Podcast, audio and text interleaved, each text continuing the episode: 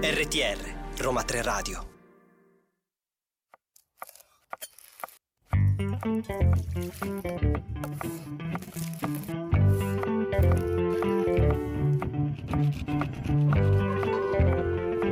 La scienza? In credenza? Eccoci qua, buon pomeriggio a tutti da Paolo. E da Alessandra, eccoci. Allora, Super carichi per la scienza in credenza del Oggi. venerdì, il solito appuntamento. Eccoci qui, parliamo oggi di pasta. Pasta. boom, noi la lanciamo Oggi così. la lanciamo così, Di senza preannunciazioni varie. Oggi parliamo di pasta, un orgoglio italiano, un grande alimento eh, che da mh, decenni ci contraddistingue per... Cioè noi siamo dei passai, cioè gli italiani sono dei passai. Mangiamo pasta tutti i giorni, pranzo, cena, colazione e quindi oggi dobbiamo parlare per forza di pasta. Ma prima di parlare di pasta, io faccio il mio solito lavoro, bellissimo lavoro, di ricordarvi i nostri meravigliosi contatti. Potete seguirci, anzi dovete seguirci su Instagram, Facebook e TikTok. Ci trovate come Roma 3 Radio con il 3 scritto a lettere. Continuate ad ascoltarci eh, su radio.uniroma3.it con il 3 questa volta scritto a numero.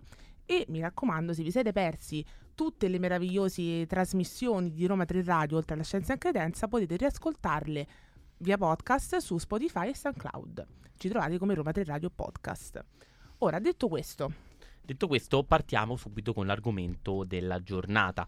Ehm, parliamo di pasta, ma diamo subito qualche dato come facciamo di solito, no? inquadriamolo E- un po' la, la pasta nel mondo, quanta pasta consumiamo. Il consumo di pasta nel mondo, infatti, eh, è veramente. eh, vabbè, non è uno dei prodotti più consumati al mondo perché siamo proprio noi italiani Noi quelli italiani, che consumiamo più pasta. Grandi mangiatori detto. di pasta. Eh, pensate che ehm, ogni anno sulle tavole italiane vengono serviti 23 kg di pasta a testa. Cioè, immaginatevi, immaginatevi 23 kg di pasta. Io mh, è come 23.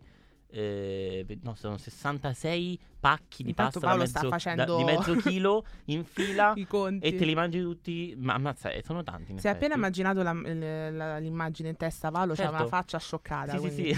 Perfetto, io vi descrivo anche quello che, che avviene qua ai microfoni di Roma 3 Radio. Attenzione, colpo di scena perché seco- al secondo posto c'è la Tunisia. Wow, vedi, io non l'avrei mai detto, per esempio, che mm, la Tunisia potesse prendere il posto in questa classifica. Invece, vedi, con 16 kg pro capite. Poi abbiamo Venezuela e Grecia. Io Venezuela lo sai che in realtà non è una grande sorpresa perché un mio mm, cioè non è un ehm, non è un mio nonno, in realtà è un pro, non, so non è un prozio, è un prononno. Non lo sai te, È Paolo. il, no- è il nonno di una mia cugina, quindi non so che cos'è verso di me. Comunque era un pastaio e ha lavorato tanti anni in Venezuela, quindi lì c'è questa cultura della pasta molto, molto Ok. diffusa. Quindi questo non mi sorprende, vedi?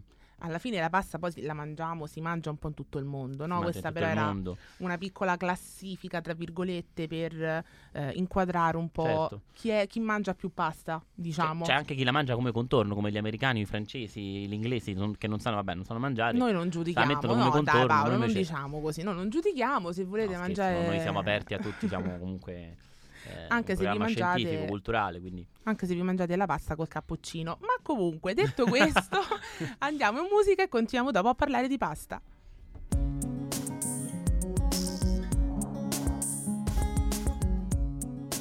RTR Roma 3 Radio Serotonin di Tom Walker. Tom Questa- il camminatore. Tom il camminatore, Scusami. niente. No, io Brutta questa la, no, la devo dire. Paolo mi ha detto: Ti prego, di che questa canzone sarà scritta e cantata da Tom Walker. Che ci devo fare la battuta. Pensavo fosse una battuta un po' più caruccia, però vabbè, no, dai. no, non mi, mi sto zitto. mi Noi torniamo seri, torniamo Torniamo seri. al nostro argomento ehm, principale, ovvero la pasta. E come al solito, per inquadrarla, un po' l'abbiamo inquadrata con dei dati, inquadriamola anche dal punto di vista di una definizione generale, perché che cos'è la pasta? Oltre a eh, i- eh, gli spaghetti a carbonara, bocatina matriciana, buonissimi che ci Certo, mangiamo. noi dobbiamo comunque dare una definizione merceologica di pasta. E quindi Esatto. E diciamo che sono denominati pasta di semola di grano duro tutti quei prodotti che sono ottenuti dalla trafilazione, laminazione e poi un successivo essiccamento di impasti che sono preparati esclusivamente con semola o semolato di grano duro, ma anche semola integrale e acqua. E attenzione, basta, quindi non c'è il sale, quindi eh, Esatto. per chi magari pensasse ma il sale nella pasta, il sale nella pasta non c'è come ingrediente, proprio a livello merceologico. E, e giusto, e poi questa era diciamo la definizione generale di pasta secca, che noi oggi ci concentreremo appunto sulla pasta secca, però abbiamo anche la pasta con eh, l'impiego di uova ehm, che deve essere eh, posta in commercio con la sola denominazione di pasta all'uovo e per quanto riguarda poi la produzione deve contenere all'incirca 200 grammi di uova per ogni chilo di semola. Minimo, minimo, Minimo. attenzione perché questo è importante andare a leggere gli ingredienti quando acquistate la pasta all'uovo, se dovesse contenere di meno potrebbe essere una frode alimentare. E poi Quindi- diciamo che appunto oggi ci concentreremo sulla pasta secca perché? Perché rappresenta infatti il 90% circa dei volumi d'acquisto del comparto. Quindi ovviamente è quella più comprata, no? anche come dicevamo prima, eh, rispetto alla pasta all'uovo che io personalmente amo anche la pasta all'uovo, amo tutta la pasta, ma anche la pasta all'uovo non è male, però insomma la, la pasta secca Quella che ha- poi mangiamo tutti i giorni, no? Che le nostre mamme giorni. ci fanno trovare quando torniamo da, da- da- da scuola, dall'università, da lavoro. Esatto, però comunque il eh, mercato delle paste fresche è comunque in grande e continua espansione. Eh, tra i diversi motivi che giustificano questo successo vi è sicuramente il forte legame nel consumatore tra l'idea di, diciamo, freschezza di un alimento e produzione a livello artigianale e anche però una limitata conservabilità nel tempo perché appunto ricordiamo che la pasta fresca essendo appunto ehm, fatta con le uova, con l'impiego di uova ha una shelf life minore certo. quindi una data di scadenza minore. Se non sapete precisamente qual è la differenza fra data di scadenza e termine minimo di consumo, ascoltatevi le nostre Le nostre puntate. puntate precedenti, certo. Studiate perché poi faremo i nostri grandissimi domandoni della settimana su Instagram, mi raccomando, quindi continuate a seguirci e fateci sapere se rispondete in maniera corretta. Adesso Comunque, Io parli- direi sì. Che abbiamo parlato un po' in generale dei tipi di pasta, abbiamo parlato un po' in generale della definizione di pasta e quindi iniziamo a parlare del processo produttivo. andiamo proprio al cuore del, Andiamo al cuore di questo prodotto. di questo prodotto. Ma io direi che prima ci ascoltiamo i Pink Floyd con questa canzone meravigliosa e poi andiamo al cuore del prodotto.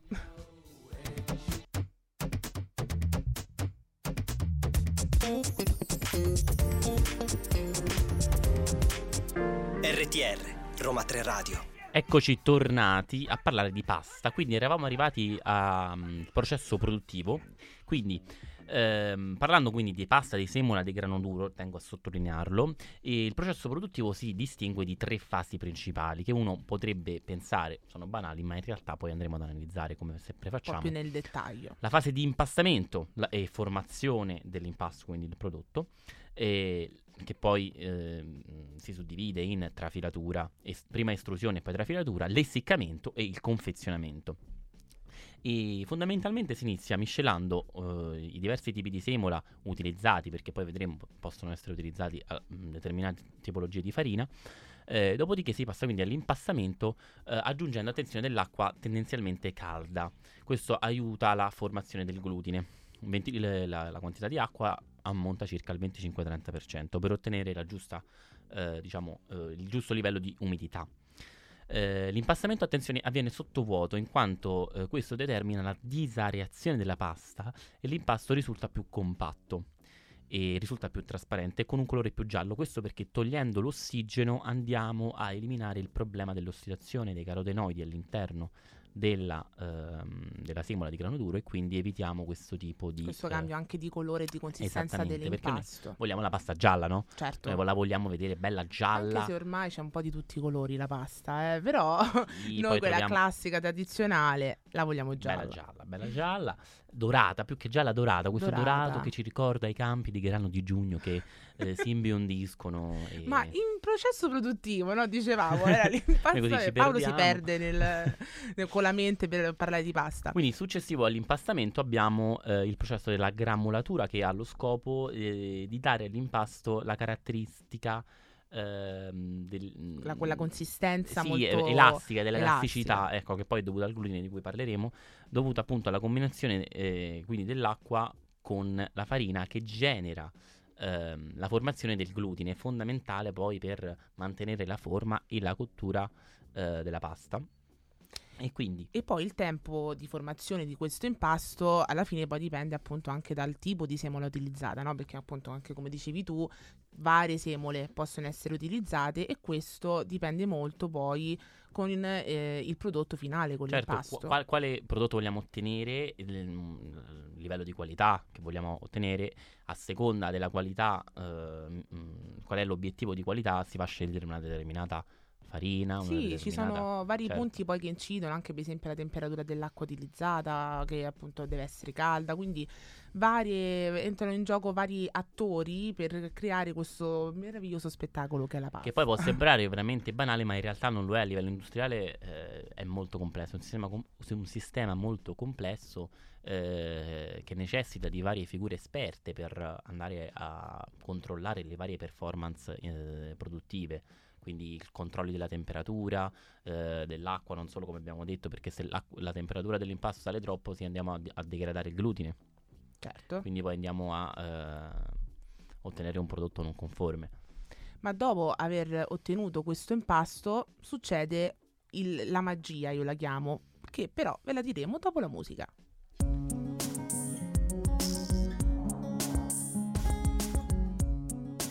RTR Roma 3 Radio.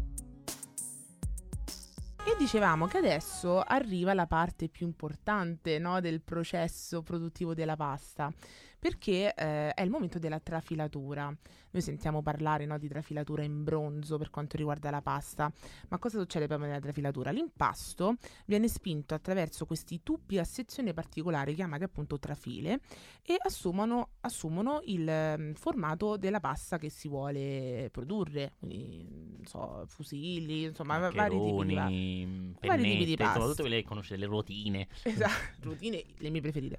Comunque, i fuori d'uscita poi di queste trafile possono essere appunto in bronzo ma anche in un materiale plastico come per esempio il Teflon.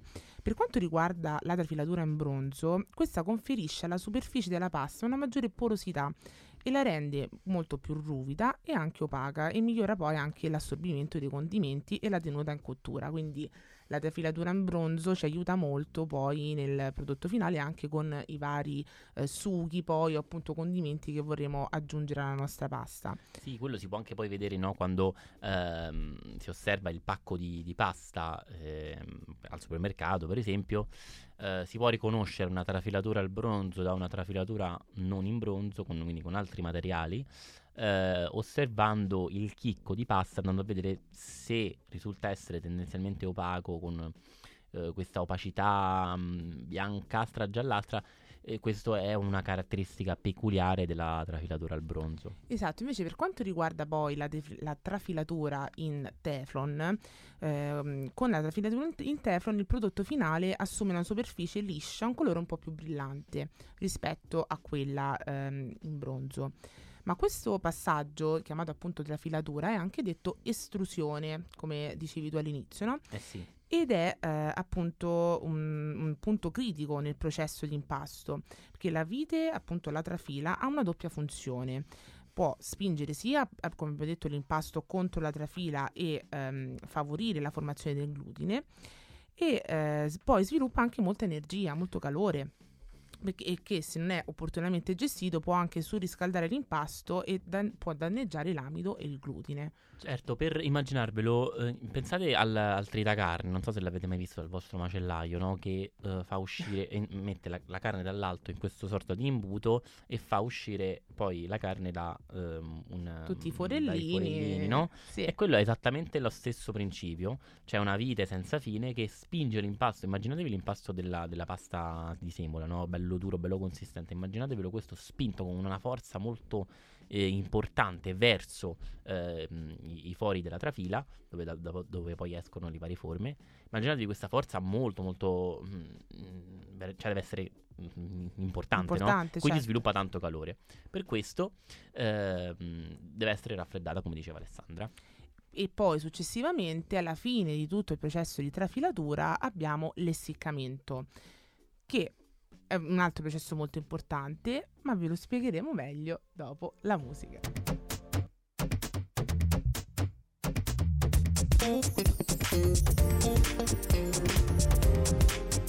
RTR Roma 3 Radio. Siamo arrivati quasi alla fine di questo percorso meraviglioso nel processo produttivo della pasta e siamo arrivati al momento dell'essiccamento, un altro passaggio fondamentale per poter avere poi la pasta secca, dice la parola, no? e eh, diciamo che in questo eh, processo lo scopo principale è quello di stabilizzare il prodotto mediante appunto la sottrazione di acqua.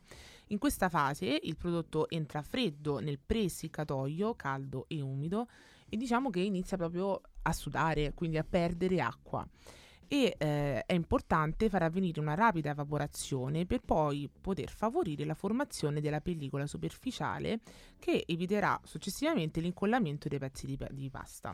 Effettivamente è, è, intuibile, cioè questa cosa è, cioè uno lo facciamo pure a casa, no? mettiamo la farina esatto. per non esatto. far incollare le fettuccine che facciamo la domenica e quindi lo fanno anche le industrie. Questo processo esatto si può eh, replicare, cioè lo possiamo trovare per altre preparazioni, altri tipi di alimento. E eh, dopo eh, avere la, aver avuto, dopo aver niente, me sono accartata, scusate, dopo l'essiccamento abbiamo poi il raffreddamento e lo stoccaggio del prodotto, dove la pasta viene poi successivamente confezionata ehm, all'interno poi di astucci di cartone o anche di sacchetti trasparenti e questa fase risponde poi alla duplice funzione di preservare il prodotto dalle contaminazioni di agenti esterni, ma anche di ehm, preservarlo, eh, di presentarlo al consumatore corredato dall'apposita etichetta informativa. Eh, che ci indica poi anche, come dicevamo prima, la data di scadenza. Quindi in questo caso la chef life della pasta secca è di circa di 12 mesi.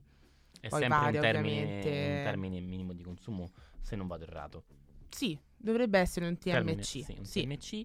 e anche sull'essiccamento, per concludere, eh, potremmo parlarne qui alla Scienza in Credenza per ore, perché per comunque ore. sembra una, un processo banale, ma a seconda di come viene seccata la pasta, lentamente, velocemente, eccetera, si ottiene una qualità differente alla fine del processo. Ci sono tante variabili. Tante, ci sono anche tante, diverse scuole di pensiero, in questo momento non ci possiamo addentrare per motivi di tempistiche, però è veramente un argomento interessante e molto complesso. Ma andiamo subito avanti perché abbiamo detto della pasta, ma mh, mm, quali sono queste materie prime? A parte l'acqua, abbiamo la farina. La farina, la farina, di grano duro, attenzione a non confondere il grano duro con il grano tenero. Grano duro sud, grano tenero nord, differenti tipologie di farine, differenti caratteristiche chimico-fisiche eh, e quindi riologiche. La riologia è quella scienza che studia, gli, eh, diciamo, mh, detto semplicemente, gli impasti, no? cioè la, la, la, struttura fisica degli impasti, non studia solo gli impasti, ma insomma, semplifichiamola, cose, semplifichiamola sì. così.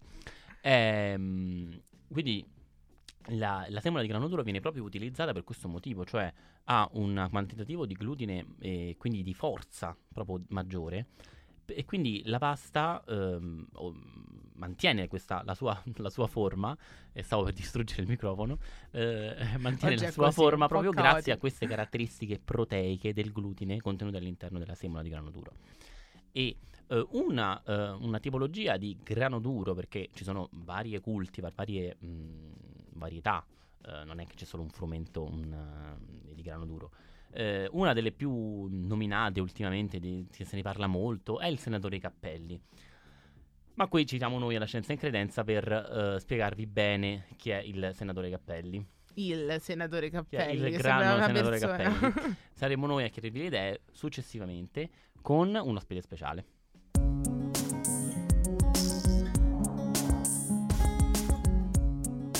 RTR Roma 3 Radio I Feel It Coming di The Weeknd e Daft Punk, è arrivato il momento di um, introdurre il nostro ospite perché abbiamo parlato di Senatore Cappelli, del grano Senatore Cappelli, ed è qui con noi in collegamento um, Maurizio Gritta, il fondatore della cooperativa Iris.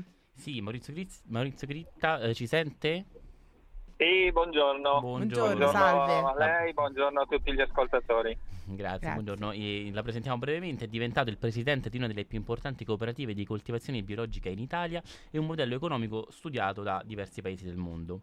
E, mh, ci spieghi lei brevemente ehm, la, sua, la, sua, cooperativa, come nasce e, e cosa, cosa, fate fondamentalmente a livello proprio eh, I vostri agricolo. prodotti. Certo. Noi stiamo facendo una puntata oggi sulla pasta, stiamo parlando del grano, eh, del grano maduro del frumento Sì. e abbiamo introdotto anche il, il senatore Cappelli. Quindi cosa vuol dire Sì. anche coltivare biologico, coltivare eh, Ho questa tante tipologia domande di... in una. Sì, è un po' un mix di Una domande. mega domanda. Questa tipologia di, di frumento, ecco, prego. Sì. Niente, noi siamo una cooperativa che nasce nel 78 da un gruppo di ragazze e ragazzi della pianura padana cremonese trasversali alla società sociale eh, del nostri- dei nostri paesi e la cosa che ci accomuna è l'amore per la terra, cioè già allora che avevamo 18, 19, 20, 21, io ero il più vecchio, avevo 23 anni, il più giovane non è nemmeno venuto dal notaio perché era minorenne. Questo Wow. per dire. E Certo. quindi la cosa che ci accomuna è proprio stato, ci domandavamo perché dovevamo avvelenare così la terra per, eh, per produrre il cibo. Con, eh, e avevamo dei padri e, de- e degli anziani eh, che ci dicevano, io quei granuli lì li chiamavano, il concime lo chiamavano dico, granuli, quei granuli lì, Mhm. io non li do perché li mangiano i miei figli i prodotti e da lì ti vengono le riflessioni. Abbiamo Certo. fondato questa cooperativa, siamo figli di braccianti, di muratori e non avevamo nessuna proprietà. Quindi ci accomuna un'altra cosa, la proprietà collettiva. Quindi. Abbiamo un problema di Esatto. collegamento. Non Ok, so l'abbiamo se... persa per qualche secondo. Eh, eravamo... non so se ci sente ancora. Sì, io la sento, sì, sì. Ok, Ok, perfetto, sì. Se, Quindi- se può continuare il discorso che ci siamo persi. Avevamo parlato quindi di questo amore per la terra, per l'agricoltura mh, e di qualità, quindi Sì, incentrata sulla eh. qualità più che altro eh, proprio ehm, storica e legata al territorio. Esatto, e fate conto che noi veniamo al mondo, insomma nasciamo proprio per fare agricoltura biologica quando le regole non erano ancora neanche scritte. Quindi è proprio una scelta molto voluta, molto, molto coerente, portata avanti negli anni e ovviamente come si fa agricoltura biologica, l'agricoltura biologica non è l'agricoltura che si fa per produrre un prodotto sano. Il prodotto sano è una conseguenza di un metodo di coltivazione, quindi l'agricoltore biologico deve piantare alberi dove non ci sono, deve fare le siepi anche se non sono produttive, deve creare un habitat che l'agricoltura industriale ha distrutto, almeno in pianura padana.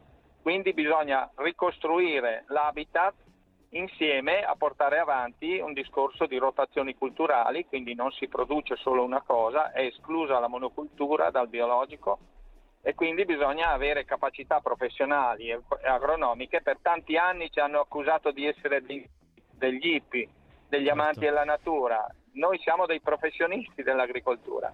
Bellissimo. E noi eh, mh, per tempistiche di lato adesso andiamo in musica, eh, però poi mh, resti Continuiamo con questo noi discorso perché il biologico- dopo continuiamo a parlare di grano senatore Cappelli e di altre Va cose. bene. Adesso andiamo in musica. Grazie. Perfetto. Grazie, grazie, Grazie.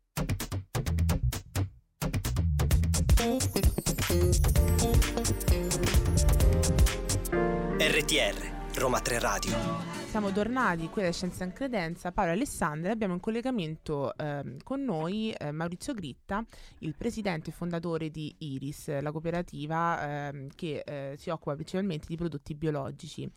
E eh, stavamo continuando con le domande. Quindi, eh, signor Gritta, noi eravamo quindi interessati a sapere qualcosa in più, siccome parlavamo di pasta, appunto sul senatore eh, Cappelli. Eh, quali Sì. sono le caratteristiche di questo frumento, di questa coltivazione e quali sono quindi le caratteristiche che poi trasferisce al prodotto finale la pasta? Allora, questo intanto è un grano che viene selezionato in Italia con un inco- incroci naturali eh, dall'Istituto di San Michele di Foggia all'inizio del secolo scorso, poi viene abbandonato perché è una pi- pianta molto alta. Lo recuperiamo noi biologici perché una delle nostre eh, eh, peculiarità è quella dell'attenzione a non perdere mai le sementi, a recuperarle se è possibile. Quindi questo è un grano che eh, nel biologico si comporta molto bene, a differenza dei grani che vedete, è una pianta che viene alta 1,60 m, 1,60 m, Caspiterina. 1,70 m, molto bella ed è uno dei motivi per cui la sua qualità è molto alta, perché quando matura è lontano dall'umidità del terreno, questa è una delle cose Capito? che sono importanti. Quindi è un... Prego. No, eh, sì, no, quindi mi veniva subito in mente una, una seconda domanda. Quindi ehm, questo fatto che sia così alta eh, rende difficile la sua coltivazione oppure la facilita?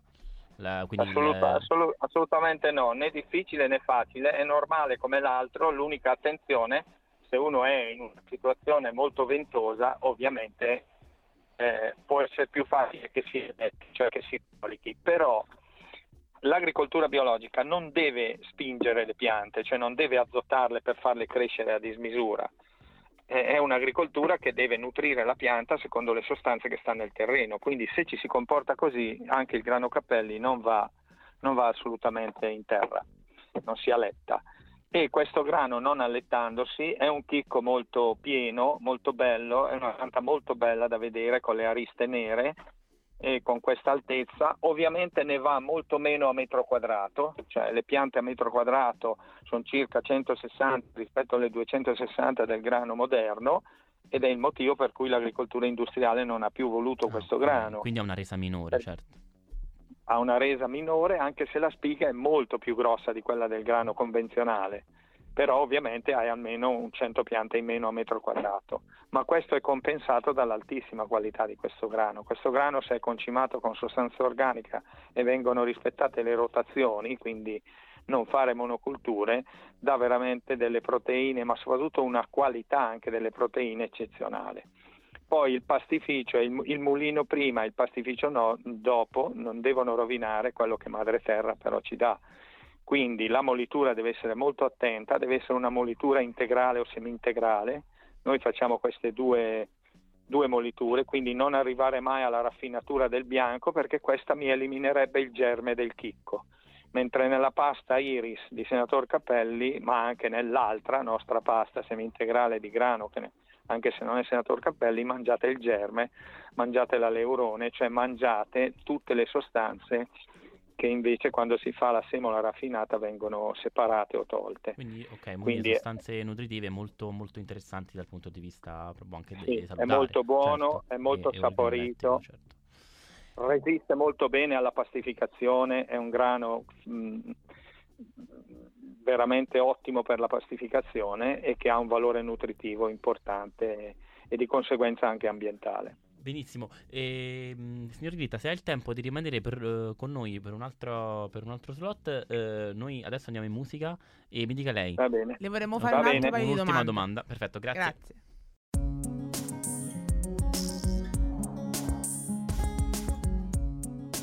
RTR Roma 3 Radio Eccoci qui di ritorno sulla Scienza in Credenza. Eh, signor Gritta è ancora con noi? Mannaggia, collegamento un po' altalenante oggi. Io sento dei rumori. Buongiorno, Eccoci buongiorno. di nuovo. Eccoci, Perfetto, la perfetto. sentiamo. E l'ultima domanda verte un po' su ehm, un'attualità, eh, è un po' una domanda un po' difficile. Purtroppo adesso, come sappiamo, ehm, il, il nord Italia, in particolare l'Emilia Romagna, ma un po' tutta la pianura padana, sta vivendo questa emergenza climatica particolare. Volevamo sapere se aveva colpito anche la sua cooperativa e quale potrebbe essere, quale sarà l'incidenza di questa emergenza climatica sui raccolti su, eh, quindi, mh, di quest'anno del- di, di frumento, ma anche di altre, altre produzioni agricole. Sì, noi non siamo stati colpiti come avete visto nella zona della Romagna, ovviamente. Qui ci sono state piogge incessanti e il grano stava andando in fase di maturazione, quindi riferendosi alla qualità del grano può essere che ci sarà una quantità buona, ma fra un mese, un 40 giorni vi sapremo dire se la qualità in genere quando piove molto scende un pochino la qualità del grano. Duro, parliamo di grano duro, eh?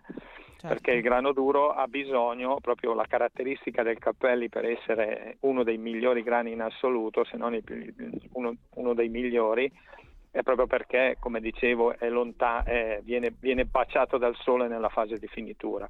Quindi se piove ovviamente succede il contrario. Ci tengo a dire che come agricoltori biologici, come Iris, lavoriamo ormai da 40 anni proprio per far capire anche che il cambiamento climatico è una cosa reale eh, l'uomo deve eh, rendersi conto che le stagioni sono cambiate, che le cose sono cambiate, noi agricoltori se sei attento e osservatore lo vedi e vuol dire che anche il nostro modo di lavorare deve cambiare. È importantissimo fare agricoltura biologica, organica, perché i terreni sono molto più capaci di trattenere l'acqua e, e- e di trattenere umidità nel terreno. Ovviamente il discorso è più complesso, però insomma noi domenica facciamo un convegno, proprio una festa su queste cose, dove ci sono già 200 iscritti, per cui cerchiamo sempre di confrontarci con le problematiche che, che esistono. Ecco. Per Certo. tornare a prima, noi non siamo stati così colpiti, però sicuramente qualche danno ce l'abbiamo avuto, ma rispetto ai nostri amici della Romagna è nulla. Certo, infatti questo che ha tirato fuori è un argomento molto ovviamente attuale e certo ci sarebbe da parlarne ancora per tanto tempo, ma ehm, nominarlo è importante secondo me perché appunto ehm, bisog- bisogna mh, eh, interfacciarsi su... Una cosa di adesso, è una cosa proprio cioè, mh, che abbiamo tra le mani e dobbiamo Esatto. assolutamente agire anche poi nella scelta finale del prodotto, no? Bisogna fare eh, anche un po' il nostro programma, se vogliamo, mira un po' questo a mh, eh, indirizzare un po' il consumatore e l'ascoltatore verso una scelta di qualità del prodotto finale, che poi sono le scelte. Certo. Sì, io approfitto, approfitto per dirvi una cosa, io vi do la mia disponibilità se vi è gradita, mi sembra che la vostra sia una, eh, mh, una radio giovane, insistete su questi temi perché eh, anche noi domenica avremo relatori molto giovani, relatrici soprattutto, che studiano il Green Deal, che studiano i movimenti e che, a- ai quali chiediamo non di avere soluzioni in mano, ma chiediamo di rendersi conto dei problemi che non si vogliono vedere e di affrontarli tutti, tutti insieme con, con raziocinio. Assolutamente. Benissimo, noi Prendiamo eh, questo consiglio. Lo, te lo teniamo stretto, la ringraziamo tantissimo per essersi collegato con noi, è stato gentilissimo. E per averci descritto un po' quello che è Iris e quello che è il, il senatore Cappelli, Grazie quindi mille, la veramente. ringraziamo tantissimo. E, Grazie a voi. Le auguriamo tante, insomma, un in bocca al lupo con tutto, per tutto. Grazie, grazie, arrivederci, un saluto a tutti gli ascoltatori.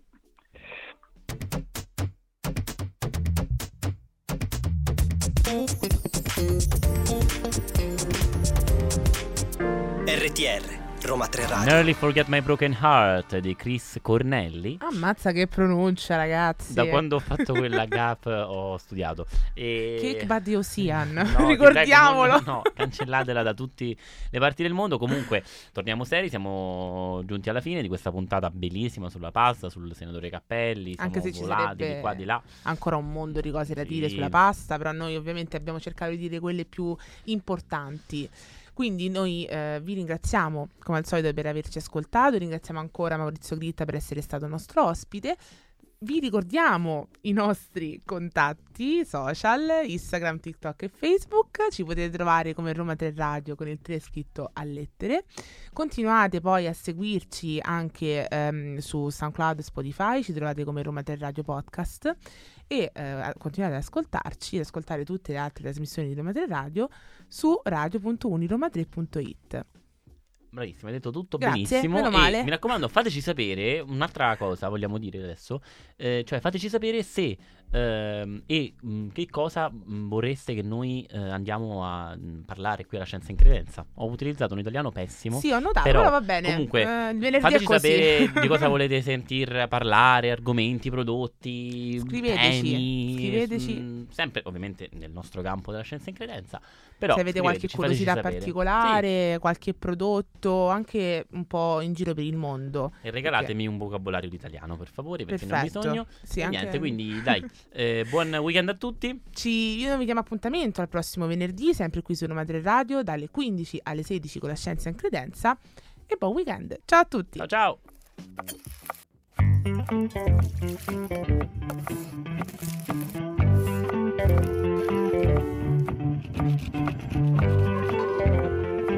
La scienza? In credenza?